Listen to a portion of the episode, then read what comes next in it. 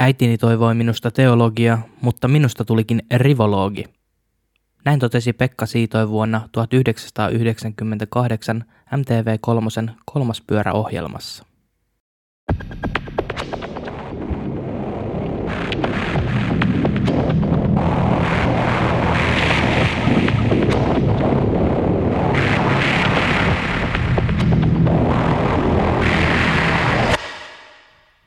Hei kaikki kuulijat ja tervetuloa Subjektiivinen todistaja podcastin 14 jakson pariin. Mä oon teidän juontajanne Santeri. Ja voi joku, mikä jakso mulla on teille tällä kertaa oikein tarjolla. Kyllä, mä oon mieltynyt eriskummallisiin ja eksentrisiin ihmisiin. No, nyt olisi ihan kotikutosta vekkulia tarjolla. Peter von Weltheim, Peter Siitoin, Edgar Bock, Cassius Maximanus, Hesioidos Phoenix, Jonathan Shedd – ei niin rakkaalla lapsella on monta nimeä. Titteleitäkin tällä miehellä on. Luciferin arkkipiispa ja valtakunnanjohtaja. Ammattejakin löytyy vinopino. Näyttelijä, valokuvaaja, elokuvaohjaaja, kirjailija, kustantaja, poliitikko, muusikko.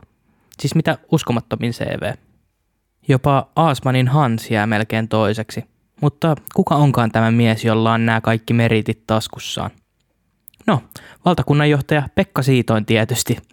Omien sanoisen mukaan saksalaisen upseeri ja suomalaisen prostituoidun lapsi, väitetysti kissoja keittänyt okkultisti ja salatieteilijä sekä julkinatsi ja kansankiihottaja.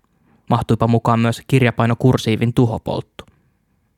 Pekalta löytyy myös selvännäkijän kykyjä ja hän osasi omien sanojensa mukaan ennustaa. Pekan rakkaus salatieteisiin ja okkulttiin oli suuri – hän ehti elämänsä aikana kirjoittaa 14 teosta politiikasta ja mustasta magiasta. Pekka Siitoin on varmasti monelle meistä viime vuosituhannen puolella syntyneistä ainakin etäisesti tuttu hahmo. Nuoremmista kuuntelijoista mä en sitten tiedä. Pekka nimittäin kuoli vuonna 2003, joten häntä näkee nykyään otsikoissa hyvin harvakseltaan. Lähteinä mä oon käyttänyt muun muassa Perttu Häkkisen ja Vesa Iitin Valonkantajat välähdyksiä suomalaisesta salatieteestä kirjaa. Mä voin suositella tämän kirjan lukemista kaikille, jotka on aiheesta kiinnostunut. Se on tosi syväluotaava teos suomalaiseen salatieteeseen ja okkulttiin. Mukaan mahtuu esimerkiksi kappale Tattarisuon noitapiiristä.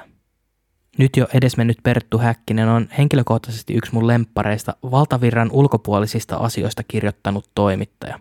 Häkkisen radio-ohjelma kautta podcast on kuunneltavissa Yle Areenasta. Kuitenkin jakson sisältövaroitus. Jakso sisältää Pekan kiljunhuuruista natsia okkultismilarppausta, eikä se välttämättä sovi heikkohermoisille. Tämä on tarina valtakunnanjohtaja Siitoimen helvetillisestä elämästä.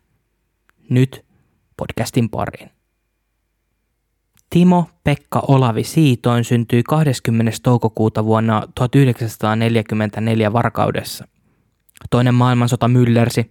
Suomessa edettiin jatkosodan asemasotavaiheen viimeisiä viikkoja. Noin kolmen viikon kuluttua Pekan syntymästä, 9. kesäkuuta tarkalleen ottaen, Neuvostoliitto aloittaisi Karjalan kannaksella suurhyökkäyksen.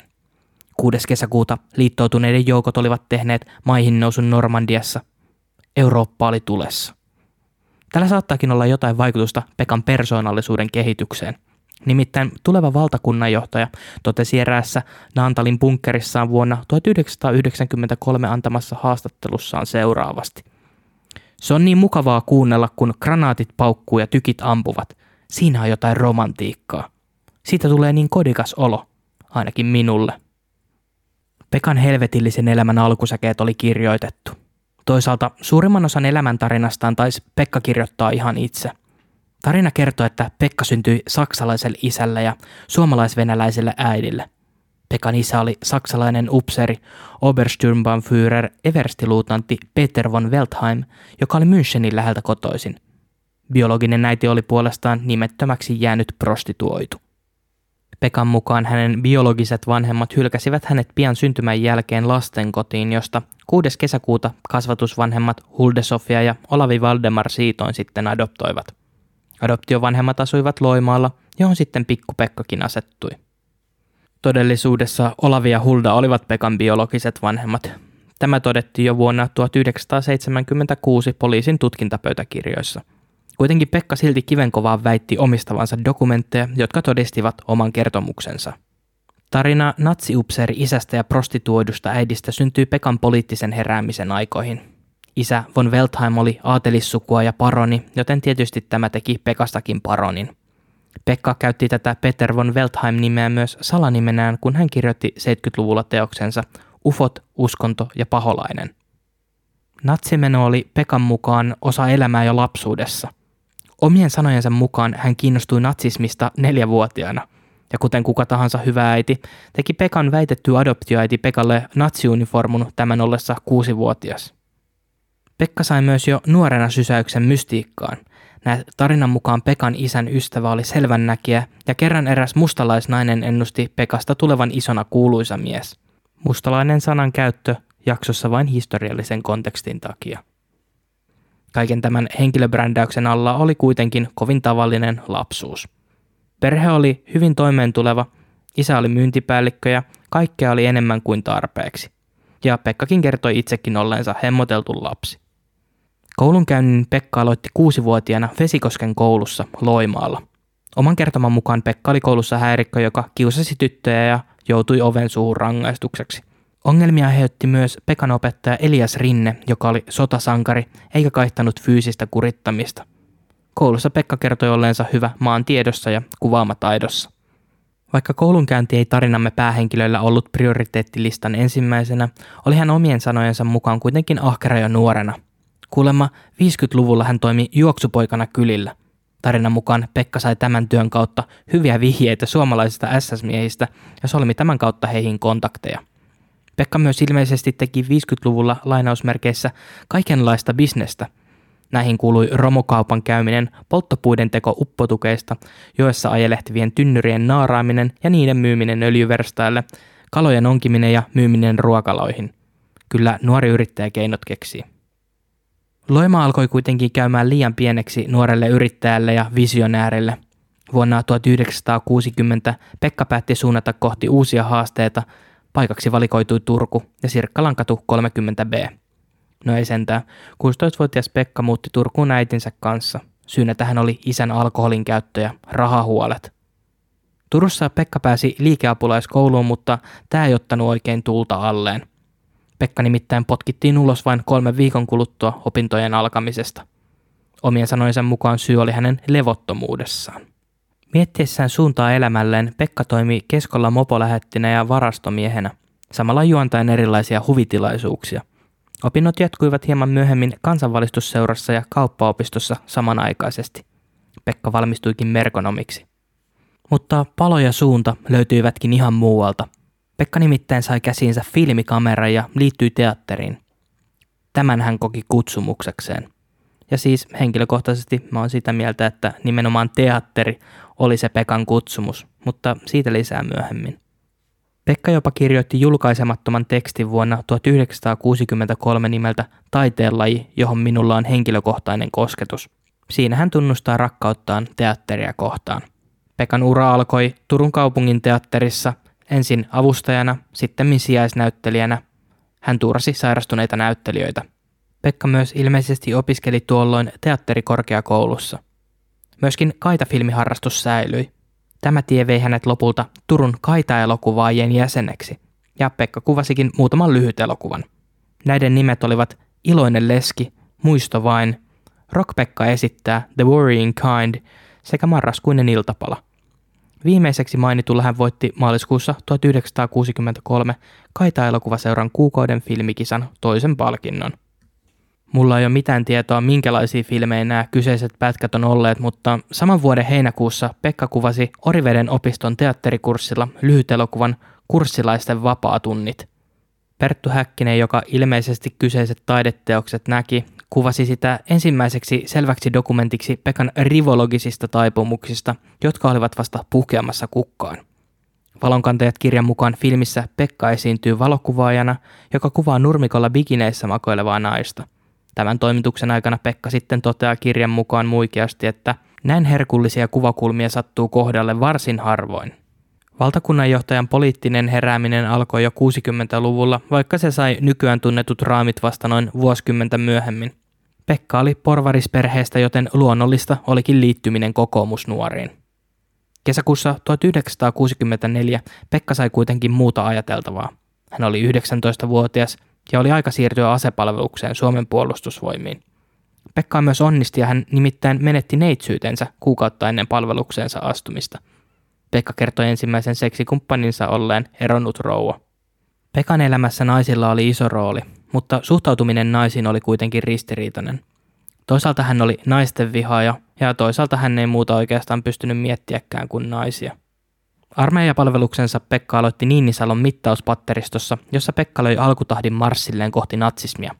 Tarinan mukaan Pekka teki palvelustoveriensa kanssa natsitervehdyksiä pitkin kasarmia ja ilmeisesti skapparien mielestä tämä oli erityisen huvittava näky.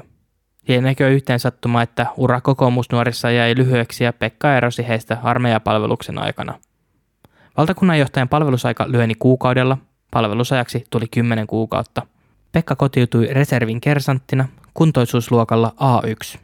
Reserviupseerikoulun ovet eivät olleet hänelle kuitenkaan avautuneet, johtuen Pekan lättäjalkaisuudesta. Pekka kuulemma palasi vielä palveluksensa jälkeenkin niin sanoo, mutta nyt joulufukkina toimien. Armeijasta vapauduttuaan Pekka perusti oman filmistudionsa vuoden 1965 kesällä. Sen sijainti oli Pekan vanhempien olohuone. Studio keskittyy valokuvaukseen, filmaukseen ja mainoksiin. Myös naisrintamalla oli sutinaa. Pekka oli saanut jo toisen kokemuksen seksuaaliseen kanssakäymiseen armeijan loppumetreillä. Hän oli myös lyönyt palvelustoveriensa kanssa vetoa, että menisi seuraavan puolen vuoden aikana naimisiin. Pekka tapasikin tulevan vaimonsa Pirkon pian armeijan jälkeen. Pirkko oli Pekkaa viisi ja puoli vuotta vanhempi diplomi-kosmetologi. He tapasivat Pekan ollessa isänsä kanssa työmatkalla Helsingissä. Tapaaminen tapahtui ravintola Espilässä, jossa Pekka kertoi iskeneensä Pirkon siskon Helin ja tämän jälkeen Pirkon. Tulevan avioparin matka jatkukin Pirkon asunnolle Espoon lähderantaan, mutta tällä kertaa Pekkaa ei onnistanut. Omien sanojensa mukaan hän tyytyi vetämään tällä kertaa käteen. Ei kulunut kuin viikko, kun Pekka keski Pirkon tulla Turkuun. Siellä pari meni kihloihin ja kolmen kuukauden päästä kihlautumisesta naimisiin. Pariskunta asettui asumaan Turun keskustaan Kaskenkatu 1 aahan – Pekan nousukausi oli alkamaisillaan. Suhde Pirkon kanssa oli hyvä ja heille syntyi nopeasti heidän ensimmäinen lapsi. Myöhemmin lapsia tulisi kolme lisää. Myös yrityshommat Siitoin filmi Oyssä luistivat. Pekka jakoi kasarmeille kortteja, joissa luki passikuvat markalla. Bisnes oli kuulemma niin hyvä, että Pekasta tuli tuolloin miljonääri. Pekka laajensi yritystoimintaansa tuontiliike Oy Import Peak ABC ja aloitti matkustuksen ympäri Eurooppaa. Pekka kutsui näitä liikematkoiksi, mutta tämän kaverien mukaan matkat olivat kuitenkin bordelliorientoituneita. Valtakunnan johtajan sisäinen rivologi oli herännyt nyt todenteolla. Pekka myös kuvasi liikkeessään alastomia naisia. Matkoillaan Pekka sai ensimmäisen kosketuksen natseihin. Hän kertoi tavanneensa Espanjassa SS Eversti Otto Skorzenin. Häneltä Pekka sai kuulemma rautaristi ja käskyn toimia kansallissosialistina – Lyhytikäisen kokoomusnuoriturneen jälkeen Pekka piti politiikasta hetken taukoa, kunnes vuonna 1969 haki Suomen maaseudun puolueen jäseneksi. Pekka oli tuolloin 25 vuotta vanha. Aloittipa Pekka myös kirjeenvaihdon puolueenjohtajan Veikko Vennamon kanssa. Vennamo jopa vieraili Pekan kotona. Hyvät välit johto ja Pekan karismaattinen luonne nostattivat Pekan nopeasti puolueen hierarkiassa ylöspäin – 70-luvun alussa Pekasta tuli SMPn kunnallisjärjestön varapuheenjohtaja. Samoihin aikoihin myös hengentiede alkoi nostaa päätään Pekan elämässä. Sen lisäksi, että Pekka kirjoitti poliittista tekstiä, kirjoitteli hän Turun Sanomia turkulaiseen artikkeleita humanoideista, ufoista ja Atlantiksen mantereesta. Jokin sisäinen salatieteilijä ja maagikko Pekan sisällä oli herännyt. Tämä luonnollisesti johti siihen, että hän erosi vuonna 1970 kirkosta – Tätä Pekka perusteli seuraavasti. Voin vain sanoa, etten ole kommunisti enkä ateisti, vaan eroni perustuu yksinomaan kirkon itsekkääseen toimintaan. Silti pyrin edistämään hengen tiedettä niin kuin avaruuden henkiolennot toivovat, eli suuntana totuus. 70-luku oli Pekan ruuhkavuosien aikaa. Häntä koetteli niin taloudelliset kuin henkisetkin vaikeudet, niinpä hän päätyi konkurssipetokseen. Epätoivoinen Pekka meni myös Suomen kuuluisimman selvännäkijän Aino Kassisen pakeille – nyt tarvittaisiin järeitä keinoja. Aino Kassinen oli 70-luvun Suomessa tunnettu hahmo, joka oli toiminut sellaisten herrojen kuin Marsalkka Mannerheimin, Risto Rytin ja Johannes Virolaisen selvänäkijänä. Kohtaaminen Kassisen kanssa jätti Pekkaan pysyvän jäljen. Näin hän sitä kuvaili. Hän kertoi minulla olevan yliluonnollisia kykyjä ja kehotti minua opiskelemaan määrättyjen kirjojen avulla lisää.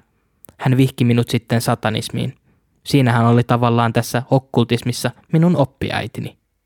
Valonkantajat kirjassa Perttu Häkkinen kyseenalaistaa tämän, sillä Aino Kassisen maailmankatsomus pohjautuu vahvasti teosofiaan eikä satanismiin.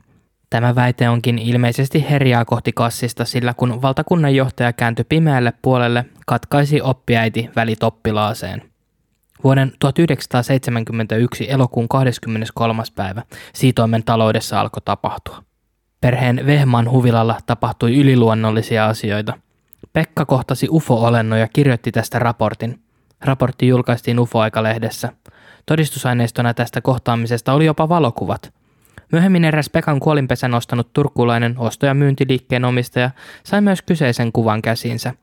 Ensinnäkin hänen mukaansa se oli Pekan itse sumentama, ja kuvassa hohtavat valopallot eivät todellakaan olleet ufoja, vaan valtakunnanjohtajan paljaat pakarat.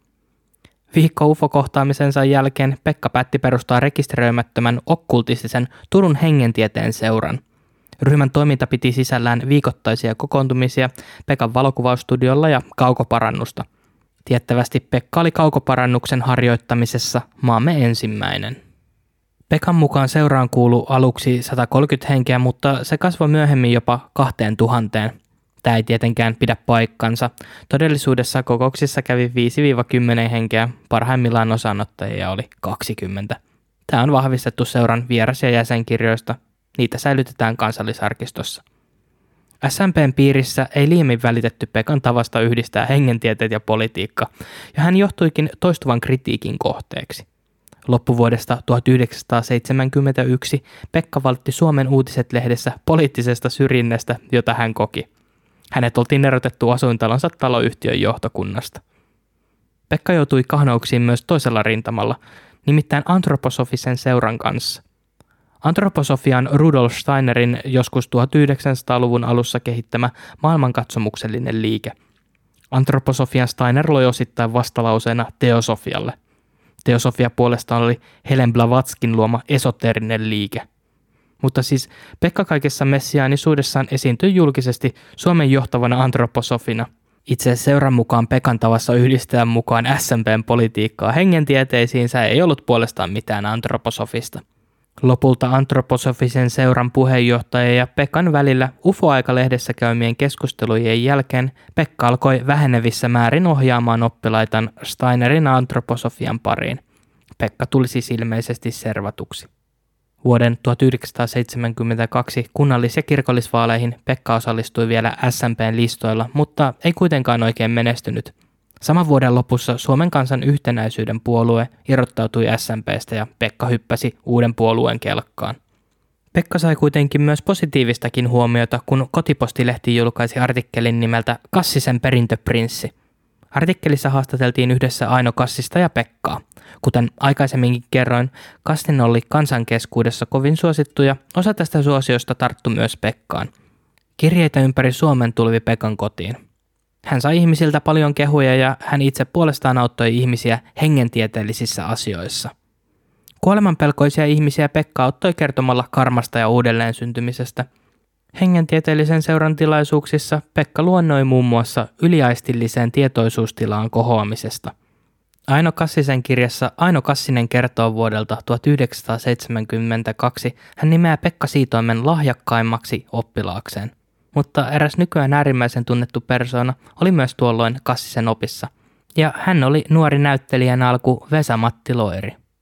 Kassinen myös vieraili muutamaan otteeseen Pekan johtaman Turun hengentieteen seuran tiloissa ja piti luennon muun muassa aiheesta Henkimaailman sanomat ja kaukoparannusosaston perustaminen Turkuun. Pekka puolestaan piti luentoja seuraavista aiheista. Kristus ja juutalaiset, paholaisen todellinen kuva, ufot ja henget sekä Atlantis ajasta nykyisyyteen – mutta jossain kohtaa kyseistä herran vuotta 1972 Pekka alkoi kiinnostua Hitleriin ja natseihin liitetyistä okkultistisista käsityksistä ja ajatuksista. Myös siitoimen perheessä koettiin henkimaailman yhteyttä. Keväällä 1972 Pekka nauhoitti keskustelun itsensä ja viisivuotiaan lapsensa välillä. Keskustelun aihe oli pojan henkiolento ja ufokokemukset. Tämän Petrin ufokokemuksiksi isän tituleeraama keskustelu meni tietysti heti kasettina myyntiin. Siitoimen perheen elo Turun keskustan Kaskenkadulla rasitti koko taloyhtiötä jo niin, että perhe päätti muuttaa Naantaliin. Uusi talo nimeltä Krappula sijaitsi vanhan kaupungin rannan läheisyydessä osoitteessa Alikatu 9. Vuosi oli nyt 1973 ja Pekka aloitti samalla myös julkaisutoimintansa. Pekan ensimmäinen teos oli salanimellä Hesiodos Phoenix kirjoittama Yhteys ufoihin ja henkimaailmaan.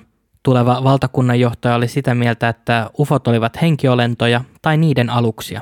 Kirjassa annetaan neuvoja, miten kehittää yliaistillisia kykyjä erilaisten henkiolentojen, kuten ufojen kanssa kommunikoimiseksi. Pekka myös väittää kirjassa saaneensa saatanalta henkimaailman viestin. Mun on pakko löytää tämä kirja jostain. Mutta erikoisimpana yksityiskohtana Pekan ufofillityksessä on kuitenkin rivologimme eriskummallinen toive – hän halusi olla ensimmäinen suomalainen, joka harrastaisi yhdyntää ufonaisen kanssa. On kuitenkin jäänyt epäselväksi, toteutuiko tämä toive koskaan. Mutta ilmeisesti Pekka vietti kovasti aikaa ufojen kanssa seurustellen. Ensimmäisen kerran hän tapasi niitä talonsa katolla jo vuonna 1971. Hengentieteen oppejan Pekka avaa kirjassaan Henget kertovat vuodelta 1974. Se sisälsi kolmen kohdan manifestin – Kirjassa Pekka kertoo monitasoisen henkimaailman olemassaolosta, jälleen syntymisopista, mutta siinä kritisoidaan myös lääketiedettä ja valtionkirkkoa sekä Darwinin evoluutioteoriaa sekä raamatun luomiskertomusta. Myös samana vuonna julkaistussa Musta magia ykkösosassa Pekka kertoo tavanneensa itse saatanan. Vuonna 1975 julkaisussa Musta magia kakkosessa Pekka kertoo puolestaan, että ufot olivat raamatussa mainittuja taivaan poikia – Turun hengentieteellinen seura julkaisi vuonna 1974 useita Pekan Salenimillä kirjoittamia teoksia. Uuden ajan unikirja Cassius Maximaanukselta, Ufot, uskonto ja paholainen Jonathan Shediltä, Mustamagia ykkönen Peter Siitoimelta ja Henget kertovat Peter von Weltheimilta. Mun on pakko nostaa muutamia unen tulkintoja tuosta Pekan unikirjasta. Sitä hän tituleerasi sanoin, kirja, jota lapsikin osaa käyttää. Unissa alkoholi tarkoittaa sitä, että asiat voivat mennä sekaisin. Dynamiitti tarkoittaa olen nyt erittäin varovainen toimissasi. Harmi tarkoittaa olet pulassa. Hakaristi tarkoittaa mullistuksia, mutta edullisia itsellesi. Humalassa oleminen rahanmenoa ja vahinkoja. Ilotalo menoa ja vaaroja. Kakka onnea ja rahatuloja. Käymälä vapaudut vaivoistasi. Muumio salaisia tehtäviä. Ruotsi Turhia toiveita, ajattele enemmän. Saksa, olet ahkerampi, niin menestyt paremmin. Siitin, menestystä monissa asioissa. Venäjä, harmia, köyhyyttä ja epäonnea.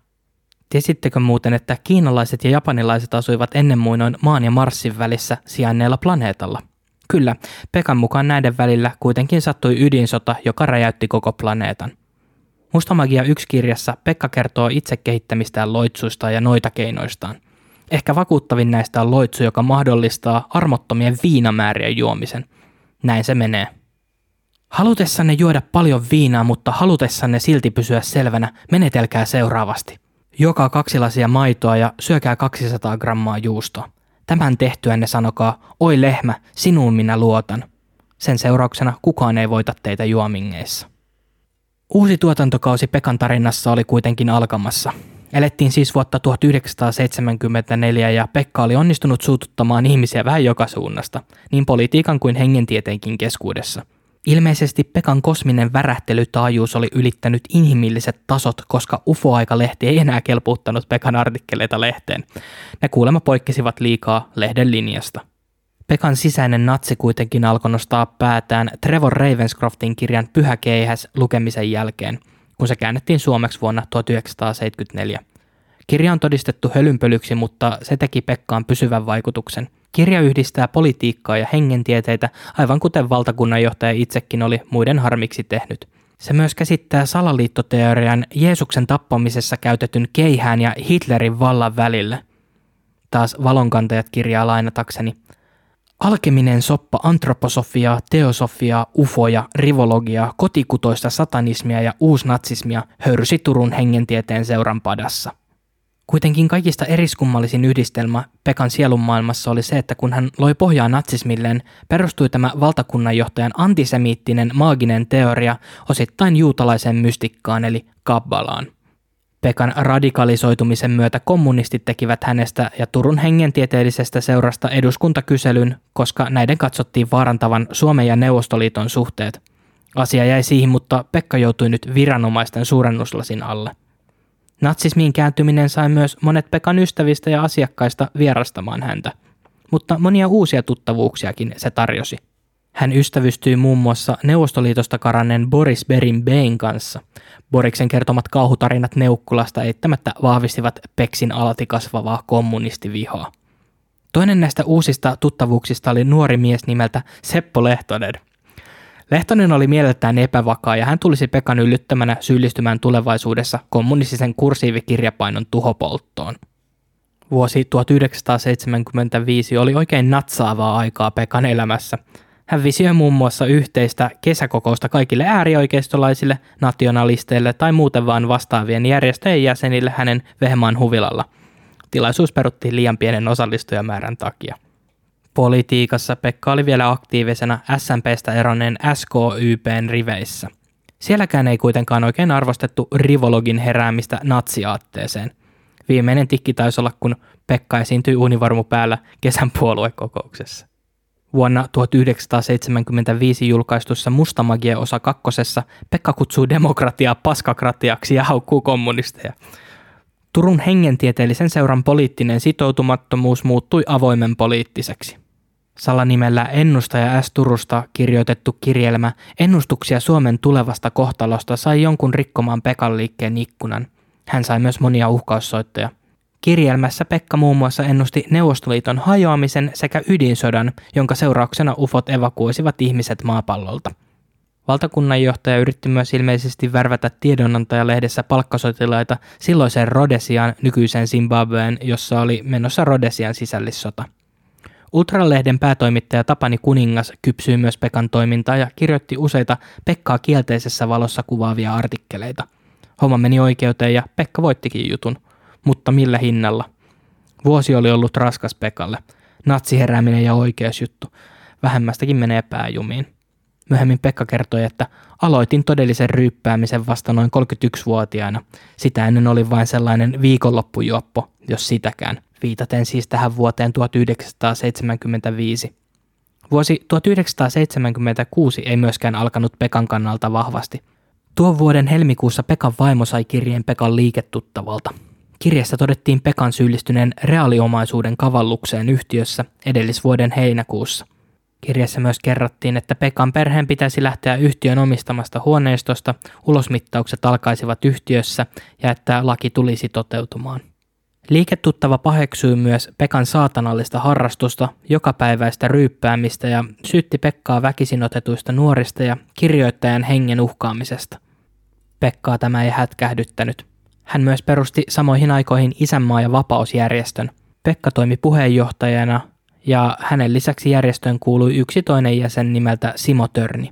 Simo Törni oli ilmeisesti Lauri Törnin veljen poika. Isänmaa- ja vapausjärjestö jätti saman vuoden keväällä ilmoituksen Turun poliisille, jossa kerrottiin ensimmäinen viidettä pidettävästä mielenosoituksesta – eikä sitä nyt aikaakaan, kun Suomi-Neuvostoliittoseuran Turun piirijärjestö pyysi valtioneuvostoa tekemään jotain Pekan natsaavalle vappumarssille. Pekka joutui supon puheelle, mutta ilmeisesti sai puhtaat paperit, sillä Turun poliisi suostui marssin pitämiseen. Joskin eri aikaan kuin kommunistien marssi, mutta valtakunnan johtaja ei tietenkään komennella.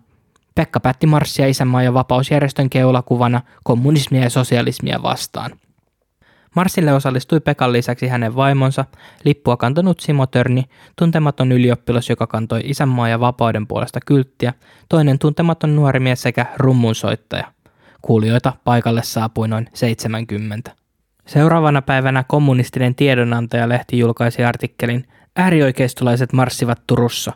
Työttömät keskitysleireille. Tästä muutaman päivän kuluttua iltasanomissa oli artikkeli Äärioikeisto nostaa päätään Turussa – Kuukautta myöhemmin juutalaisten keskusneuvosto haastoi Pekan oikeuteen. Ilta-Sanomat otsikoi syyte rotulain rikkomisesta, uusnatsit raastupaan. Elokuussa 1976 miestenlehti Jermussa ilmestyi juttu nimeltä Turun saatananpalvojien rituaalimenot. Artikkelissa frakki ja silinterihattuun pukeutunut Pekka seisoo suuri puukko kädessään alastoman naisen edessä. Myös huut saatanallisista orgioista Turun hengentieteellisen seuran keskuudessa alkoivat levitä. Asiassa onkin jotain perää. Ainakin kerran Vehmaan huvilalla Pekka oli harrastanut seksiä pöydällä erään seuraajansa kanssa muiden katsoessa vierestä. Aktia tahditti kuulemma rumpujen pärinä. Samassa kuussa Iltasanomat julkaisi jutun otsikolla Poliisi tutkii kissojen keittämistä elävältä. Ja hieman sen jälkeen Uusi Suomi julkaisi samankaltaisen jutun Poliisi tutkii turkulaista rituaalia, keitettyjen kissojen kohtalosta ilmianto. Näiden karmeiden tekojen takana kerrottiin olevan Turun hengentieteellinen seuraaja ennen kaikkea Pekka ja hänen Mustamagia yksi kirjansa. Siinä kerrotaan kissankeittorituaalista. Pekka ei itse tiettävästi ole koskaan tähän rikokseen syyllistynyt, mutta Pekan järjestöihin kuulunut insinööri Antti Sipilä tuomittiin Nauon kihlakunnan oikeudessa kolmen kissan keittämisestä. Mutta ei tässä kaikki. Pekan koettelemukset jatkuivat. Hänen kirjoja alettiin poistaa Turun ja Tampereen kaupungin kirjastoista. Valtakunnanjohtaja itse syytti tästä kommunistien painostusta. Pekka teki asiasta kantelun oikeusasiamiehelle syyskuussa 1976. Eduskunnassa tehtiin kirjallinen kysely Pekasta ja hänen järjestöistään, ja kävi ilmi, että Pekka oli luonut kolme rekisteröimätöntä ryhmää. Turun hengentieteen seuran, Pegasos-seuran sekä Isänmaa- ja vapausjärjestön. Tämä epäpyhä kolminaisuus tulisi saamaan nyt viimeisen muotonsa. Nimittäin samaisena syyskuuna Pekka perusti isänmaallisen kansanrintaman. Uuteen seuraan saattoivat liittyä vain Pegasos-seuran luotettavimmat jäsenet. Ennen vuoden vaihtumista ehdittiin vielä kerran käräjille. Pekka oli haastanut kansanuutiset oikeuteen kunnianloukkauksesta ja herjauksesta. Kansanuutiset sai vapauttavan päätöksen. Vuosi 1977 merkitsi Pekan elämässä täyttä radikalisoitumista. Kuten tänäkin päivänä, lehdistö nautti kun sai uutisoida skandaaliotsikoissa Pekasta kerta toisensa jälkeen. Helmikuussa Nykyposti julkaisi jutun Nykyposti uusfasistien sotaharjoituksissa. Palautamme Karjalan takaisin Suomelle. Juttu aiheutti runsaasti pahennusta, mutta Pekka kärsi siitä hyvät tuotot. Nimittäin Pekka kaupallisti antamansa haastattelut todella tehokkaasti – Valtakunnan johtaja oli siis edelläkävijä tässäkin suhteessa. Influencerit ottakaa mallia. Hymylehdessä oli taas juttu Pekasta ja tämän seuraajista. Otsikko kuului, Taisto Sinisalolle soitellaan, sinut tapetaan Taisto. Taisto Sinisalo oli kotkalainen SKDLn kansanedustaja. Hänen mukaansa on nimetty poliittinen termi taistolaisuus. Turun hengentieteellisen seuran toiminta alkoi tulla matkansa päähän. Politiikka oli nyt Pekan obsessio numero yksi. Viimeinen merkitty kokous seuran jäsenkirjasta on helmikuun 15. päivä 1977. Pekan jengi osallistui saman vuoden heinäkuussa Belgiassa Vlaamse Militanten Orden kolmipäiväiseen uusnatsitapahtumaan. Matka ehti kuitenkin loppua ennen kuin se edes kunnolla alkoi. Pekka ja porukat tulivat pidettyiksi, koska he esiintyivät uniformuissa. Manner-Euroopassa ei katsota nimittäin natsiuniformuja hyvällä. Erässä belgialaisessa kapakassa Pekka ja seuraajat joutuivat baaritappeluun. Iltasanomat komppasi otsikolla Natsijuhlat Belgiassa, neljä suomalaista pidetettiin. Turun päivälehti kirjoitti taas, siitoin puolusti aatettaan nyrkein. Belgiassa koetut vastoinkäymiset eivät kuitenkaan Pekan kannattajia latistaneet. Heidän oli määrä marssia Kotkassa heinäkuussa 1977. Tämän kuitenkin esti sisäministeriö. Pekka oli tarkkailun alla. Viranomaiset olivat kypsiä Pekan toimintaan. Turun Sanomat julkaisi otsikon Uusnatsien kieltäminen valmisteilla. Pekan kotkalaista seuraaja Marssin peruminen vitutti niin paljon, että hän päätti lähettää pommipaketin 9. syyskuuta kansanuutisten toimistoon. Pommi ei räjähtänyt, mutta tapaus sai viranomaiset entistä huolestuneemmiksi. 11 päivää myöhemmin, 20. syyskuuta, Suomen demokraattisen nuorisoliiton Vaasan piirijärjestön toimistoon saapui myös pommipaketti. Sekin oli suutari. Lokakuussa Vekkans Pulse-ohjelma julkaisi Pekasta ja hänen isänmaallisesta kansanrintamasta dokumentin. Tämä dokkari on aivan täyttä komediakulta ja nyt mä kerronkin teille vähän mitä siinä tapahtuu. Dokkari alkaa, kun Pekka pitää puhettaan Vehmaan huvilan kattoterassilta käsin alhaalla oleville hieman vähälukuisille sotureilleen. Asettelu kuitenkin kieli jonkinlaisesta diktaattorimaisuudesta – Epämääräisiin uniformuihin pukeutuneet hakaristit käsissä marssivat kansanmieliset urhot ovat kuitenkin aika surullinen näky. Toiminta näyttääkin enemmän sketsiltä kuin joltain sotilastoiminnalta, eikä marssiminen tahdissakaan oikein tunnu onnistuvan Pekan sotilailta. Siitä siirrytäänkin Pekan yrityksen Siitoin Film Oyn valokuvausliikkeen toimistolle, jossa tuttuun tapaan uniformuun pukeutunut Pekka antaa ohjeita seuraajalleen.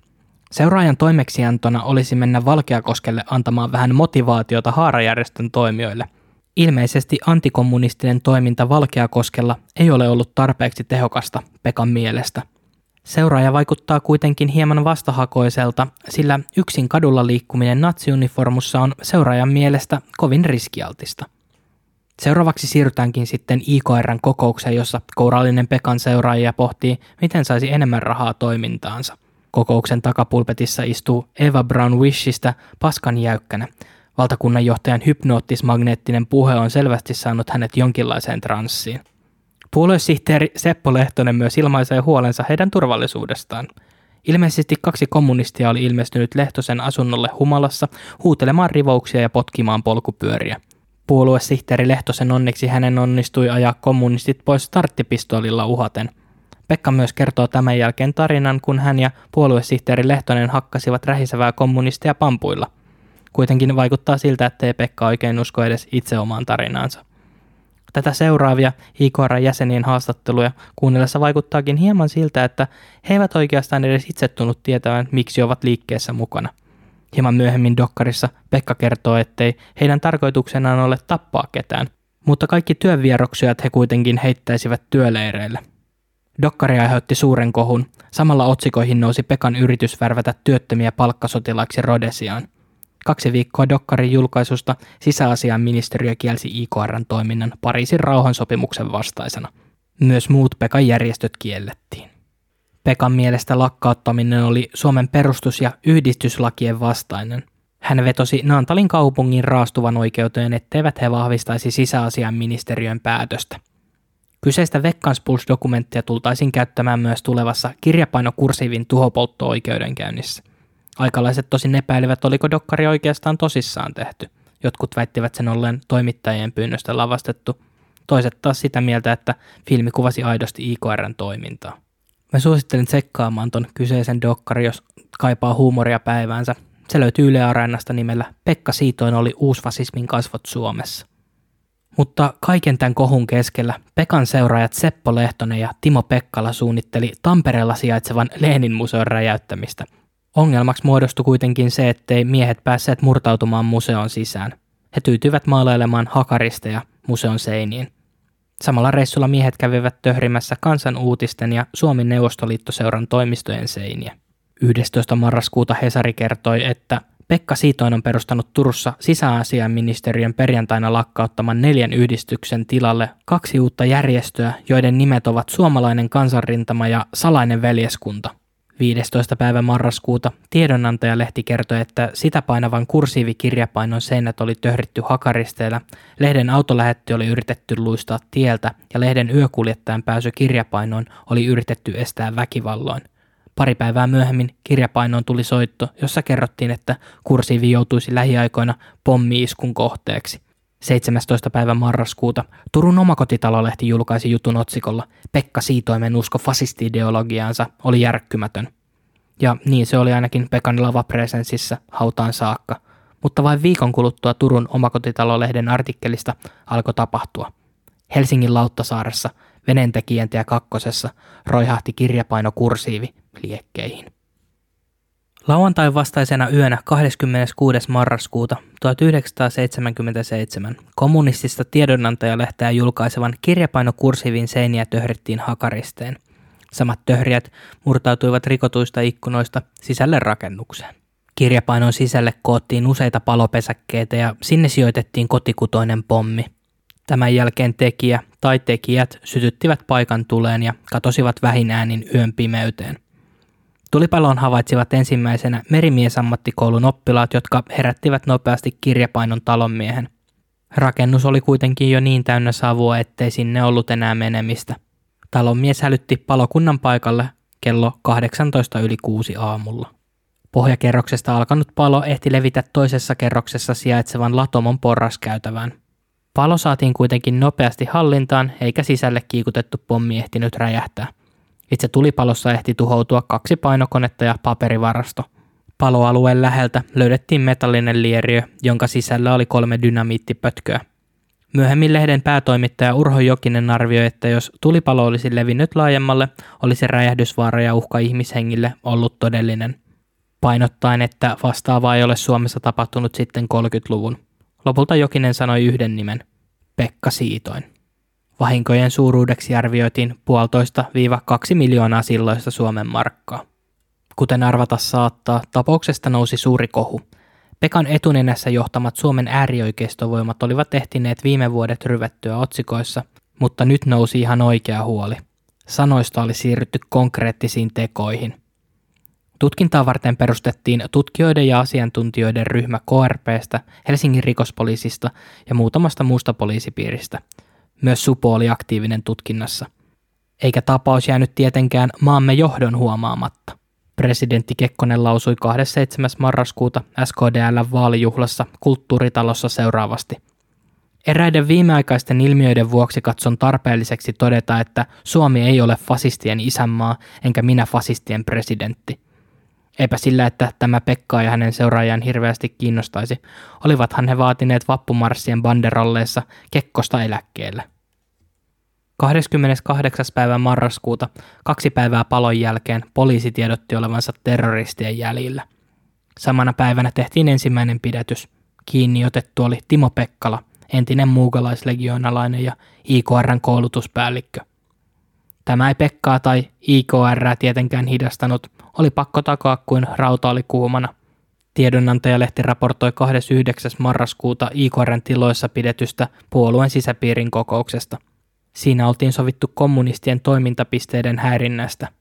Hieman tämän jälkeen useisiin SKPn ja muiden vastaavien järjestöjen toimistoihin ja tilaisuuksiin tuli soittoja ja kirjanlappuja, joissa uhattiin pommeilla ja väkivallalla.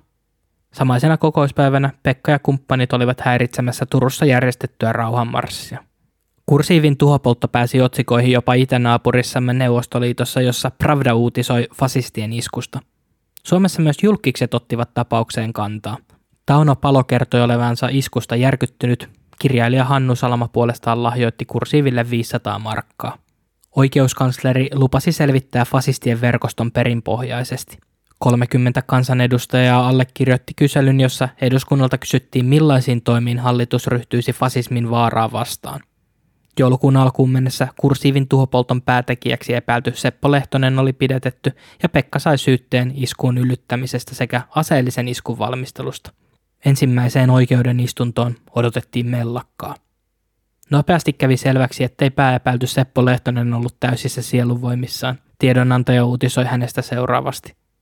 Puoluesihteeri Seppo Lehtonen on vankilassa ollut hoidettavana psykiatrisella osastolla, jossa hänestä on tehty alustava mielentilatutkimus.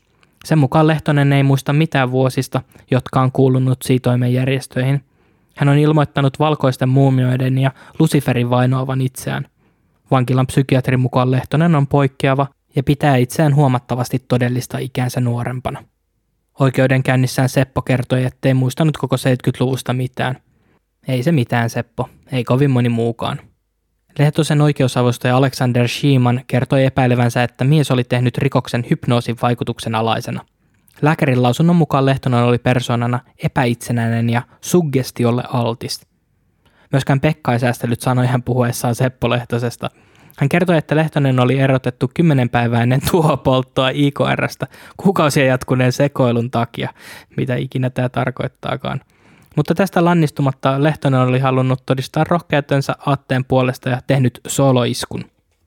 Sepon ja Pekan välit olivat myös ilmeisesti kuumenneet, kun Pekka oli päätynyt samaan sänkyyn Sepon avopuolison kanssa.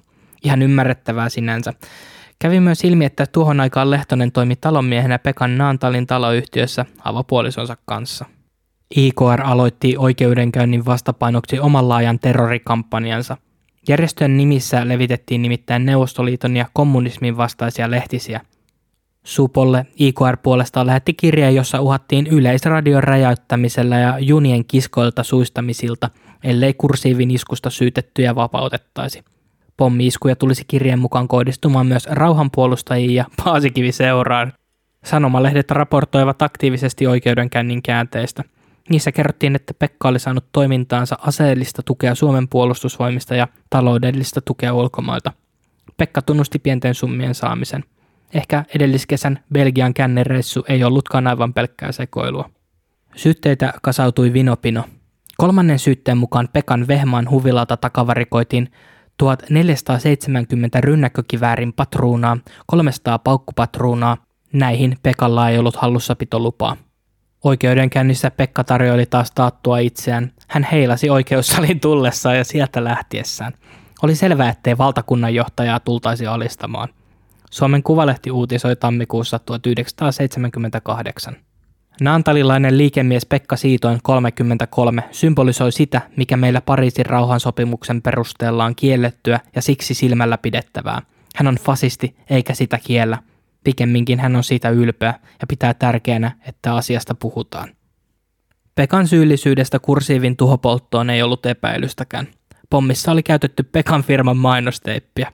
Myös Lehtosen sormenjäljet löytyivät rikospaikalta. Vastapäisen koulun vahtimestari kertoi oikeudessa nähneensä joko Isutsu Belletin tai Datsunin lähteneen lujaa kursiivin luota.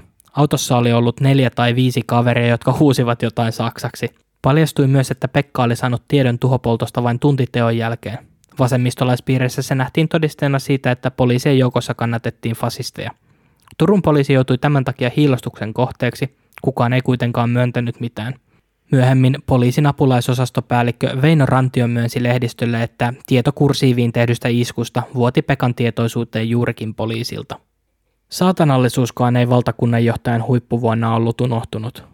Vuosi 1977 oli Pekan kirjallisen tuotannon huipentuma, kun hän kirjoitti paholaisen katekismuskirjansa. Perttu Häkkisen mukaan kirja on täynnä kirjoitusvirheitä ja se on mitä eittämättä kirjoitettu umpihumalassa – Teos sisältää myös saatanallisen version Isä meidän rukouksesta sekä Herran ehtoollisen, joka Luciferisteella menee seuraavasti. Kello 24 uuden tai täysikuun aikana teemme juomasekoituksen ja nautimme sen suuren saatanan kunniaksi. Tarvitsemme siihen lasillisen lehmän tai sian verta ja lasillisen kirkasta viinaa korkkaamattomasta pullosta. Sekoitamme aineet ja juomme sen kuudella kulauksella. Sitten lausumme möreällä äänellä, Hoi Lucifer, Ave saatan! 21. tammikuuta 1978 Helsingin Sanomat tiedotti pääsyytetty Lehtosen henkisestä tilasta. Miehen koppa tuntui olevan suhteellisen jumissa.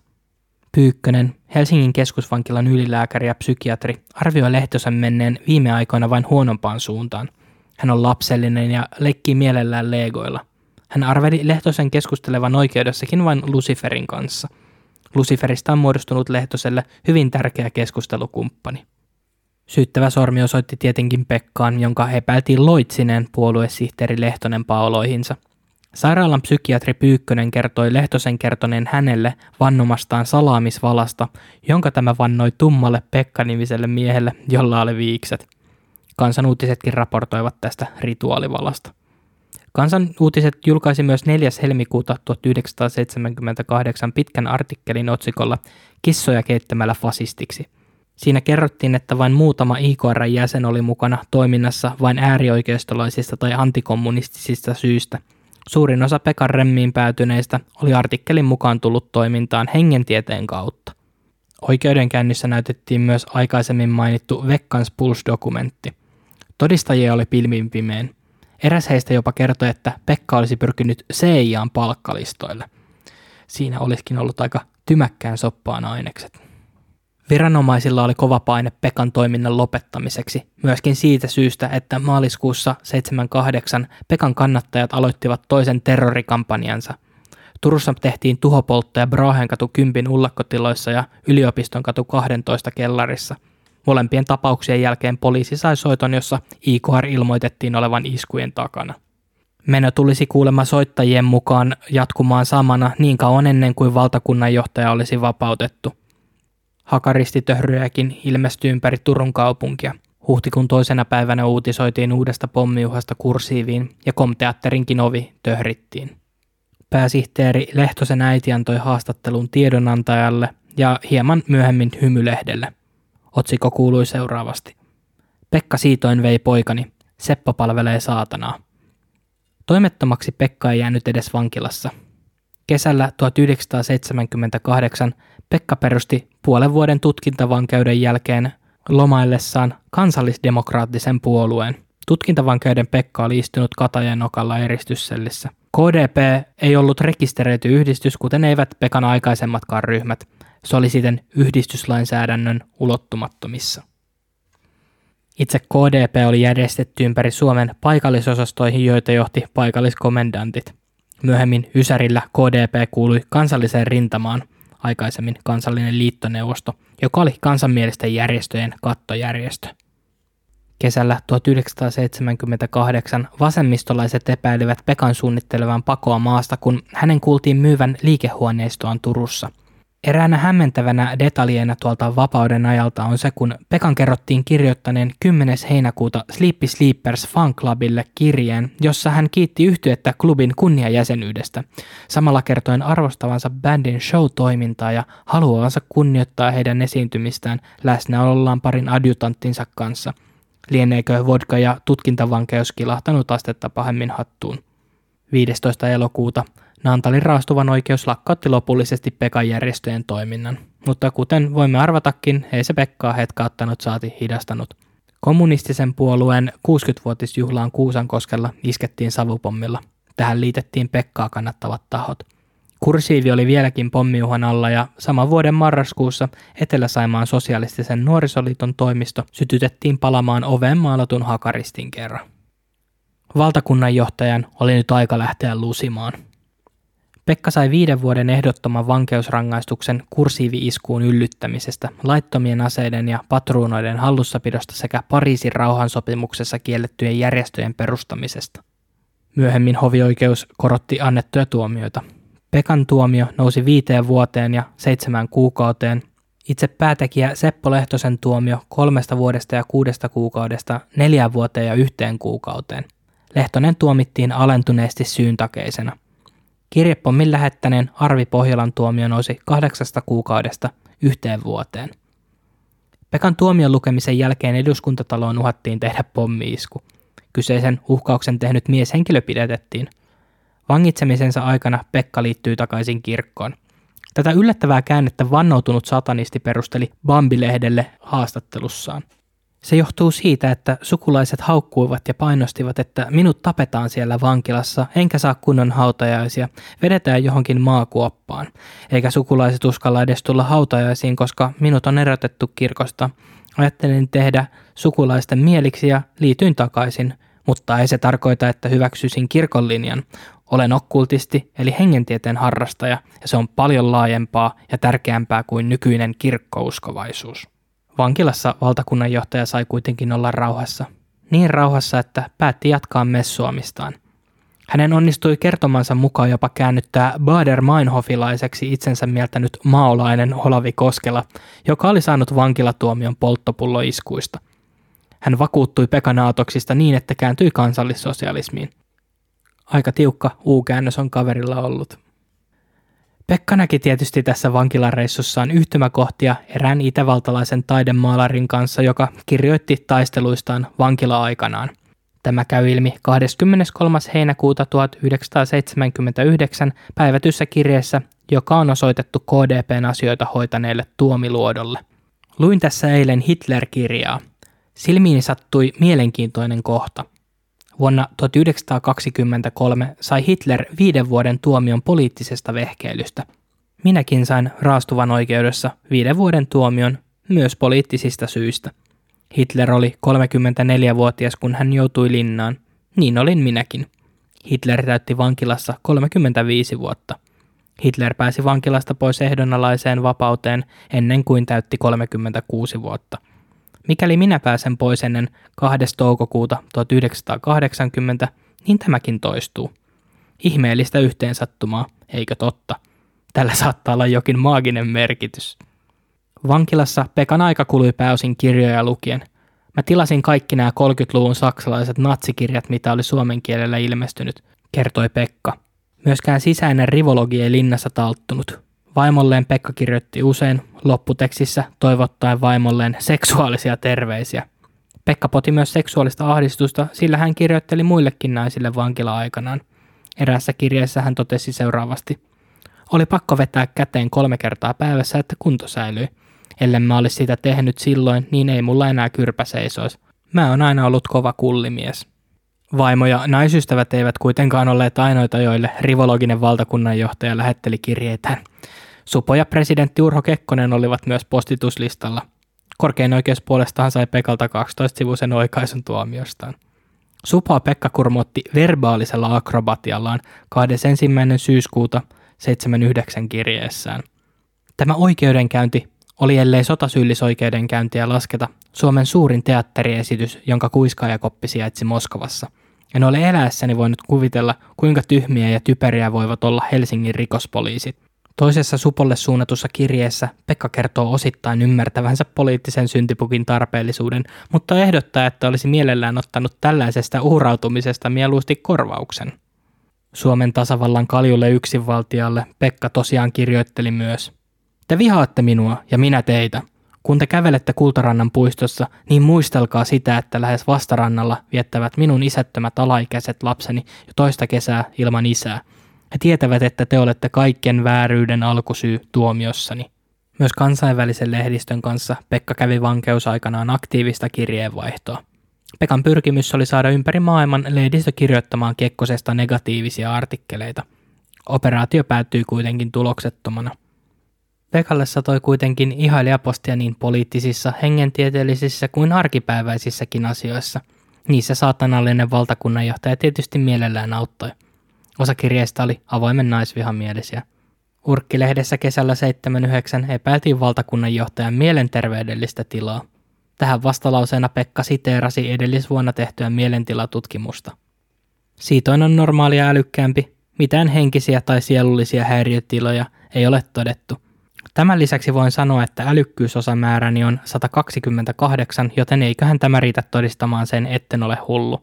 Samalla totean, ettei kukaan saisi epäillä tai sanoa toista ihmistä hulluksi ennen kuin itsellä on lausunto siitä, ettei väittäjä itse ole hullu. Hulluudella ja neroudella on joskus niin pieni ero, ettei sitä usein tavallinen rahvas pysty erottamaan. Se, mikä on meidän toimintamme mysterio, tulee aikanaan selviämään monille ihmisille, kun aika on kypsä. Fanaattisin terveisin Pekka Siitoin, johtaja. Kahden vuoden, yhdeksän kuukauden ja 15 päivän istumisen jälkeen Timo Pekka Olavi Siitoin vapautui vankilasta. Valtakunnanjohtaja oli saanut tarvitsemansa hengähdystauon ja alkoi taas sekoittaa niin Suomen poliittista kuin hengentieteellistäkin kenttää. Pekan perustaman KDPn sisällä välit kiristyivät, mikä johti puoluesihteerin eroon. KDP julkaisi nimittäin puoluelehteä nimeltä Rautaristi, jossa lukijoiden harmiksi natsiaatteen sijaan Pekka kirjoitti Dallas-sarjasta ja Sleepy Sleepersistä. KDP eli Pekka oli valinnut Sleepy Sleepersin Suomen suosituimmaksi yhtyeeksi – Pekan dokaaminen tosiaan kasvoi vankilasta vapautumisen jälkeen ihan uusiin mittasuhteisiin. Pekka vangittiin 20. tammikuuta 1972 kiljun valmistamisen ja kauppaamisen takia. Yrittäjä henkeen ja vereen. Tästä revittiin lehdistöissä jos jonkinmoista otsikkoa.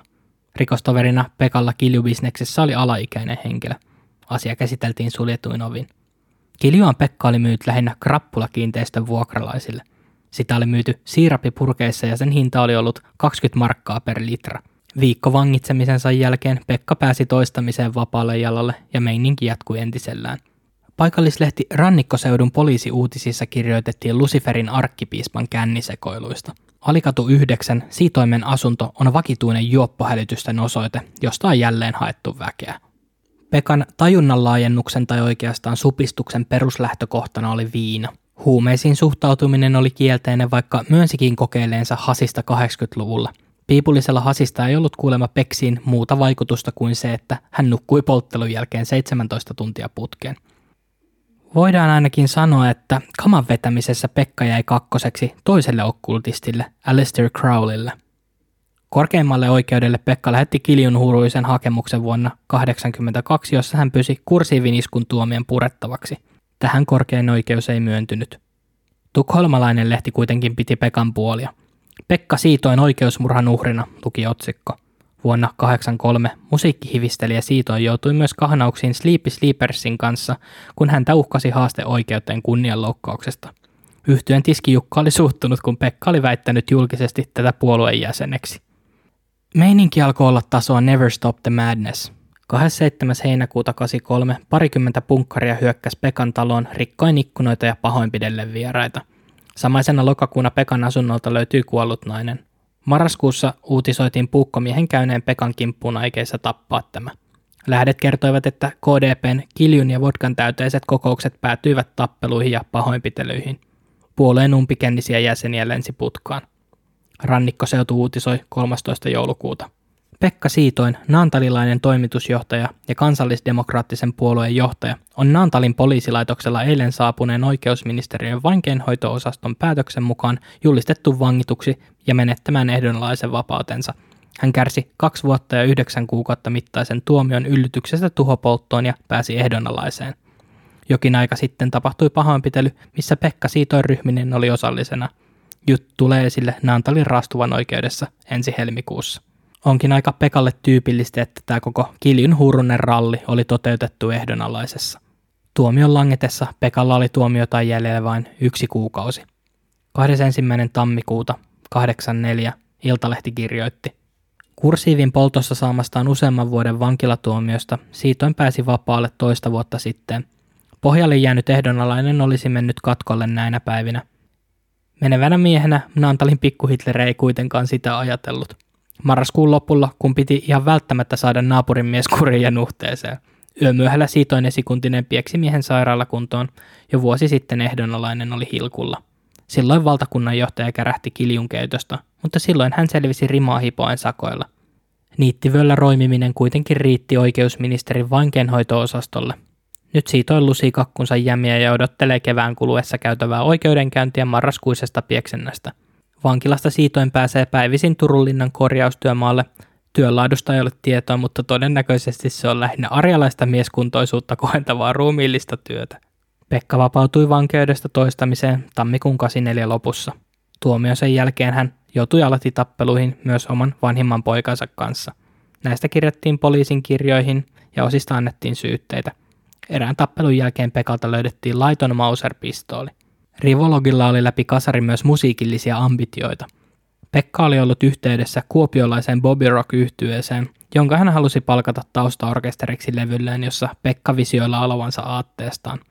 IS uutisoi 11.6. otsikolla P siitoi rock-tähdeksi. Projekti kuitenkin kuivui koko vähinäänin. Musiikkilehti Rumba puolestaan uutisoi vuonna 1984, että Propaganda Records oli aikeissa julkaista Skinhead-nimisen yhtyeen levyn, jolla Pekka oli laulamassa – Tämäkään bändiprokkis ei edennyt tiettävästi ajatusta pidemmälle. 1986 kuitenkin nappasi. Pekka levytti albumin Nauravat natsit bändinsä kanssa. Tempaukset eivät jääneet kuitenkaan tähän. Nantalin samba-karnevaaleilla Pekka kulki maastopuvussa etelävaltioiden lippua liehuttaen. Presidentti Bush ja Pekka tervehti univormuun pukeutuneena heilaten. Pekka tuntui omistautuneen täysin rinnoin tälle provokaation tielle. Pekka suunnitteli myös natsidisko, joka peruttiin, koska viranomaisten toimesta epäiltiin Pekan pitävän sen aikana poliittinen palopuhe nuorisolle. Kansan uutisissa kirjoitettiin natsipelle Naantalin matkailuvalttina. Ulkomaille Pekan edesottamukset eivät olleet kuitenkaan levinneet. National Socialist Bulletin kirjoitti vuoden 83 vankeuteen johtaneesta punkkarien kanssa käydystä kärhämästä myötämielisesti. Otsikoita riitti Suomessakin – Bambilehti julkaisi artikkelin Upseri ja herrasmies. Ratto puolestaan johtaja Siitoin on iloisen varma fasismin uudesta noususta. Tämä aika suosii minua. Valtakunnan johtajan kasari kuluikin suurimmaksi osaksi keltaisessa lehdistössä paistatelle ja kansanvihaa nauttien. Muutaman teoksenkin Pekka ehti tuolloin kirjoittaa, kuten rotuoppi vuodelta 83. Huhtikuussa 84 Vehmaan huvilalla kokoontui kirjava sakki suomalaisia uusnatseja kokoustamaan. 50-päinen natsiremmi päätti syrjäyttää Pekan toimestaan ja uudeksi aatteelliseksi johtajaksi tuli Helsingistä kotoisin oleva Jarmo Saloseutu. Ilmeisesti natsipiireissäkin Pekan toilailut eivät olleet suuressa suosiossa. Aluksi Pekka hyväksyi päätöksen, mutta tämän kannattajat eivät. Saloseutu uhattiin muiluttaa, jos muutosta ei tapahtuisi. 84 lokakuussa Saloseutu ilmoitti hajottaneensa puolueen ja alentaneensa Pekan yksityishenkilöksi – Pekka vastasi tähän kertomalla, että puolueen johto oli taas hänen käsissään ja petturit oli erotettu. Saloseudun kannattajat puolestaan kertoivat perustavansa uuden puolueen. Haluan uskoa, että tämä koko episodi tapahtui kaikkien ollessa aivan naamat. Mutta osa Pekan kannattajista alkoi menettää uskonsa alati lehdissä paistattelevaan rivologiin. Mutta uusiakin seuraajia, entistä levottomampia sieluja, liittyy siitoimen riveihin. Nimittäin Pekan puolueen nouseva tähti oli uusi jäsen Kai M. Aalto – Kai Aalto tuli tunnetuksi Oulun lentokonekaappausyrityksestä vuonna 1986. Nyt kerron hieman tuosta kaappausyrityksestä. Kaksikymppiset Kai Aalto ja Markku Järvenpää suunnittelivat Oulun suun sairaalan suljetulla osastolla lentokonekaappauksen. 20. toukokuuta heidän oli määrä kaapata Oulusta Helsinkiin lähdössä ollut Finnairin rahtikone. Aallon ja Järvenpään tarkoituksena oli vaatia 60 000 markkaa Aallon perustamalle äärioikeistolaiselle Suomen kansallishumanistiselle puolueelle. Suljetulla osastolla pojat olivat visioineet käyttävänsä aseinaan starttipistoolia ja hypnoottismagneettisia katseitaan – Hypnoottismagneettinen katse on parapsykologinen ja esoteerinen tapa lamauttaa uhri. Ilmeisesti he kuitenkin kaipasivat vähän järeämpää aseistusta, joten Aalto päätti murtautua urheiluvälinen liikkeeseen tarkoituksenaan varastaa ilmapistooli. Tästä hän jäi rysämpältä kiinni. Järvenpää päätyi tekemään kaappauksen yksin, johtuen siitä, että Aalto oli putkassa. Luonnollisesti tämä jäi vain yritykseksi ja oikeudessa tuomio supistui ilma-aluksen luvattomaksi haltuunotoksi. Kaksi lehtimiehenä esiintynyttä poliisia onnistui pidättämään Järvenpään. Järvenpää ilmoitti tehneensä kaappauksen kaikkien mielisairaaloiden suljetuille osastoille pistettyjen puolesta. Hypnoottismagneettisen katseen Kai Aalto oli kehittänyt katsellessaan tuimasti valokuvissa tuijottavaa nuorta Pekkaa männävuosilta. Aallolla olikin suhteellisen korkea asema Pekan joukoissa, nimittäin Pekka nimesi Aallon seuraajakseen valtakunnan johtajana – Nykyään kristittynä elävä Aalto kertoo, että hän yritti itse asiassa kääntää Pekan omaan kansallishumanistiseen aatteeseensa. Ideologisesti väliinpitämättömämpi voisi olettaa, että Pekka olisi saanut koheltamisesta tarpeekseen, mutta mitä vielä? Koko silloisen natsiskenen päävaivaksi muodostui se, kun Pekka kertoi perustaneensa arjalaisen spermabankin. Aloinkin epäilee, tätä jaksoa kirjoittaessani, että oliko Pekka sittenkin Supon tai peräti Seijan myyrä ja provokaatioagentti, jonka oli tarkoitus kääntää katse pois pimeässä hääräävistä oikeistovoimista. Ehkä totuus on kuitenkin vain Pekan huomion kipeässä luonteessa. Iltasanomat kirjoitti aiheesta uusnatsit siitossonneina. Pekka antoi haastattelun aiheesta myös italialaiselle Oggi-lehdelle.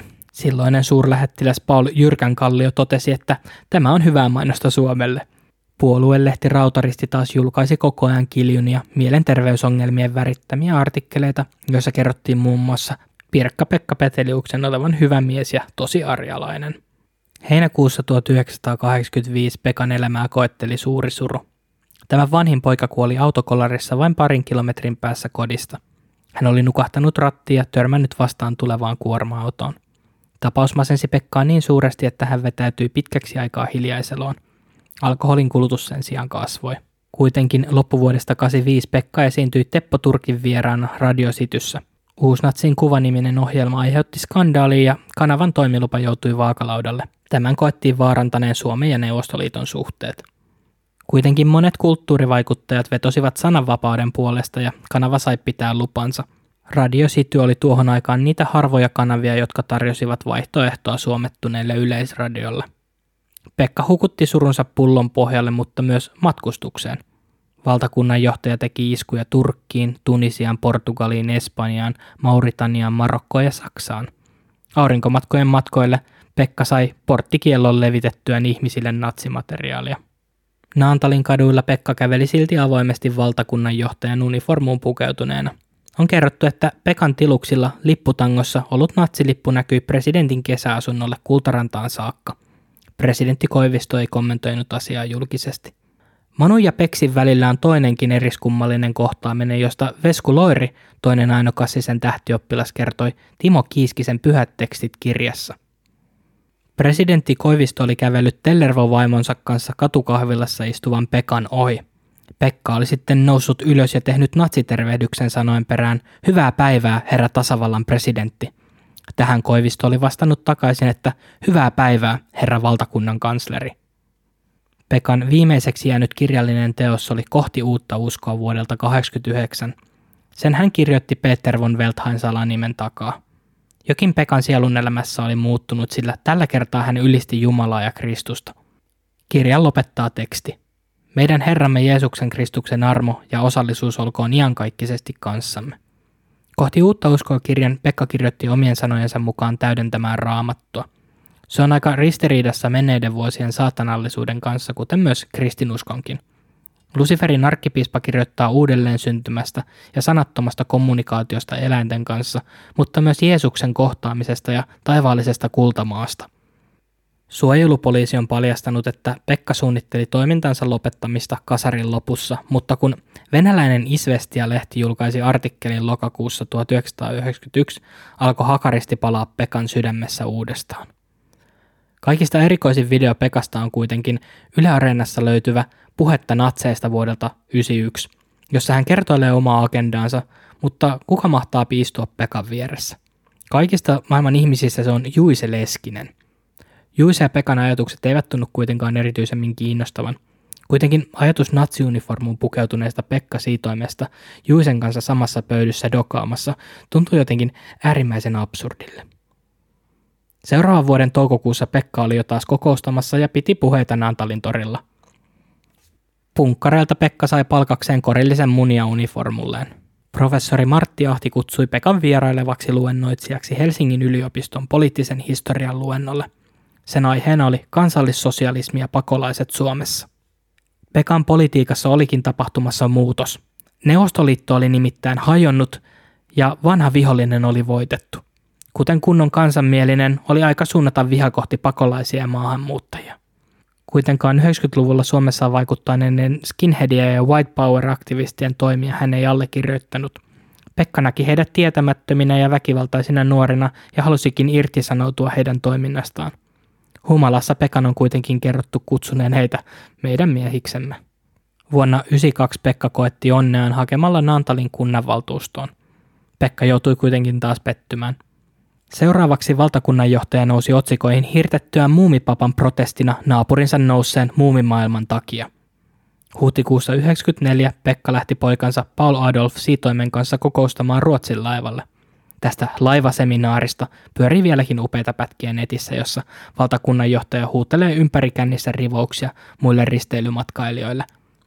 Pari kuukautta myöhemmin Pekka oli Down by the Laiturifestarin aikana innostunut laulamaan karaokessa kappaleen Deutschland über alles. Keikka oli ollut ilmeisesti kova hitti yleisön keskuudessa. 94. syyskuussa Vehmaan huvilalla järjestettiin kansallismielisten kotimaisten tahojen kokous – Kokouksessa luotiin kansallinen liittoneuvosto yhdistämään suomalaiset äärioikeistolaiset voimat sen puheenjohtaja Väinö Kuisman johdolla.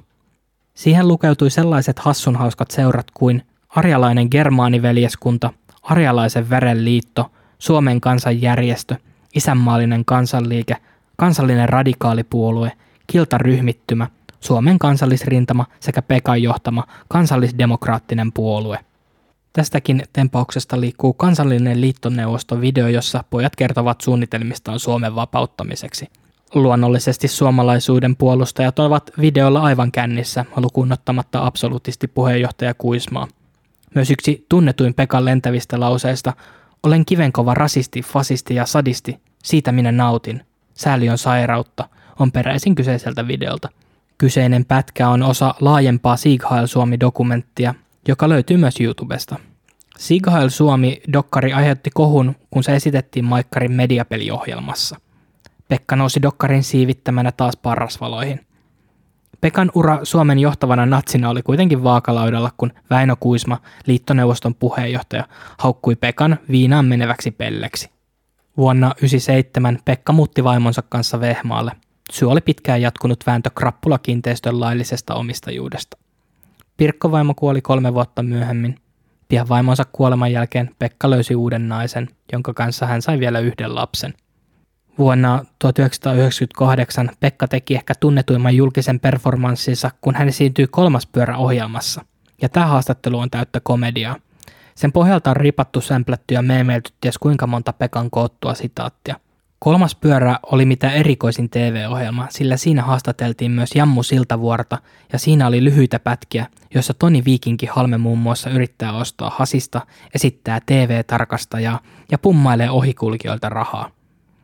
Haastattelu itsessään on kovin pintapuolinen, mutta oikein onnistunut performanssi Pekalta.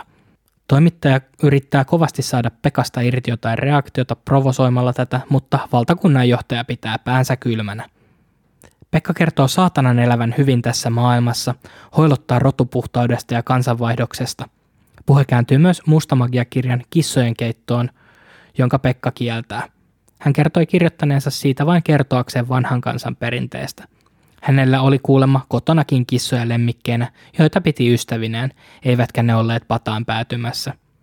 Kun Pekan vanhempien taustoja kyseenalaistetaan Supon tutkimuksiin pohjautuvalla tiedolla, kertoo Pekka, että hänellä on oikeat dokumentit hallussaan. Kirkon kirjoissa on kuulemma tyhjä aukko vanhempien kohdalla.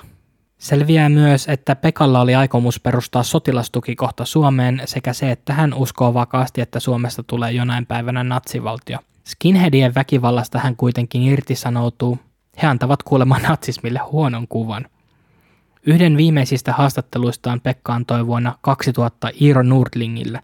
Siinä hän tunnusti organisoineensa 70-luvun puolivälissä häirintäsoitot kommunistiselle toimittajalle ja palopommihyökkäyksen kansanuutisten toimitukseen. Haastattelun pohjalta syntyi kirja Suomen Führer. Viimeiset vuodet Pekka vietti hiljaiseloa, kunnes 2003 syyskuussa hänellä todettiin ruokatorven syöpä.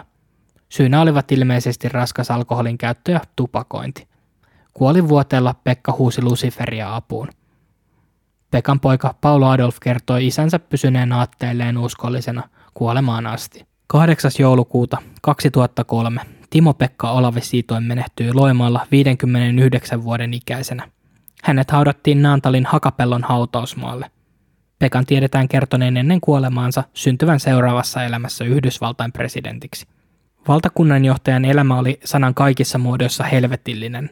Hän oli väitetysti 50 kertaa kiloissa ja suhteessa 800 naisen kanssa. Pekalla oli kuusi lasta, joista kolme on kuollut. Viimeisempänä Paul Adolf vuonna 2012.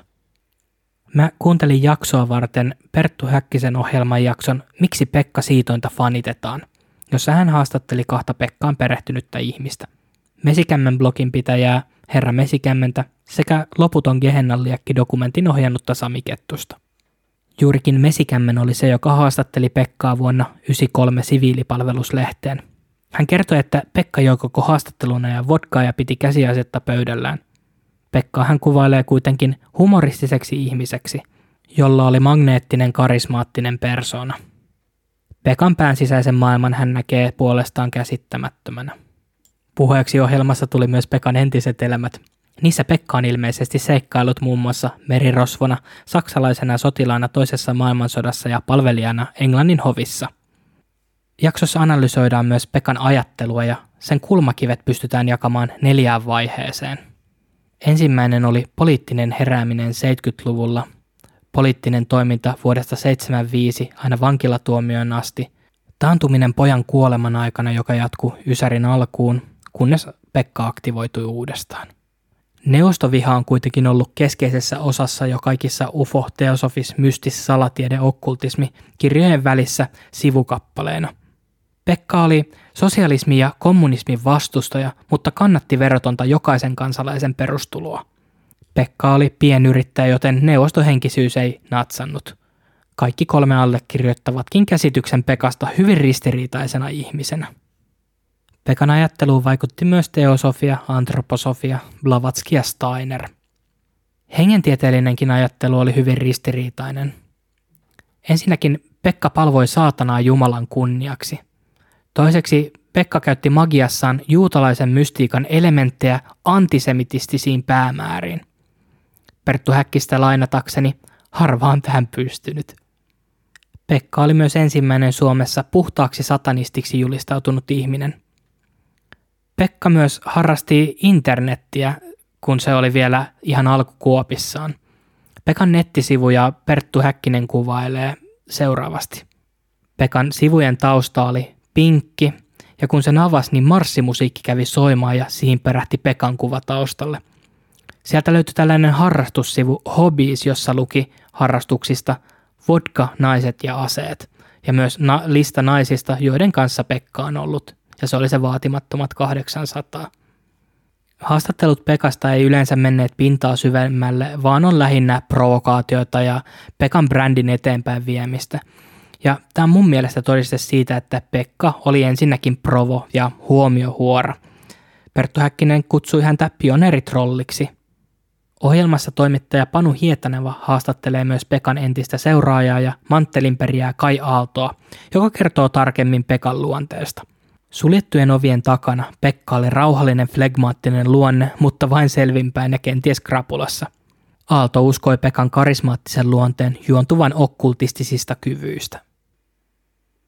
Tosiaan, itse hänen omaa psykiatrian enkä psykologian koulutusta, mutta keittiöpsykologina mä oon erinomainen. Ja kuten sanoinkin jo, mun mielestä Pekka oli ennen kaikkea provokaattori, vastarannan kiski ja huomiohuora. Ja kuten jo aivan alussa kerroin, Pekan palo syttyi nuorena poikana teatterissa. Näkisinkin, että Pekan koko elämä oli yksi pitkä performanssi. Pekan ympärille on muodostunut uskollinen, mutta underground-fanipohja. Pekan toilailut ovat saaneet kulttiklassikon maineen. On kuitenkin epäselvää ainakin mulle, kuinka moni aktiivisesti uskoo Pekan sanomaan ja kuinka moni vaan ihmettelee tätä monitoimimiestä. Veikkaan kuitenkin, että lähes kaikki Pekkaa nykyään fanittavista ihmisistä tekee sitä puhtaasti humoristisista syistä – Pekka Siitoin oli hävytön, likainen, misogynistinen natsi, jonka ajatuksen juoksua on hyvin vaikea ymmärtää. Valtakunnanjohtajan elämä ja teot ovat jotain niin käsittämätöntä pöhinää, että mä en henkilökohtaisesti voi muuta kuin nauraa. Olisikin mielenkiintoista nähdä Pekan toimintaa nykyisessä someympäristössä, siis ihan puhtaasta uteliaisuudesta. Henkilökohtaisesti mä en allekirjoita mitään Pekka Siitoimen ajatuksia, mutta jotenkin Pekan lavapresens on mulle vaan puhdasta komediaa. Eräältä Sammakko-foorumilta löytyy tällainen kommentti koskien Pekkaa. Siitoin veti kyllä natsihommat kotiin rautaisella ammattitaidolla. Huomattavasti mukavampi äärioikeistolainen verrattuna nykyiseen alt-rightiin. Tiivistettynä Pekka Siitoin oli saatanaa Jumalan kunniaksi palvova rivologinen uusnatsi. Mutta tässä tämänkertainen jakso. Jos tykkäsit jaksosta, paina seuraa, mistä tän ikinä kuuntelitkaan, ja käy vaikka seuraamassa mua Instagramissa subjektiivinen todistaja. Tähän on hyvä lopettaa. Kiitos sulle.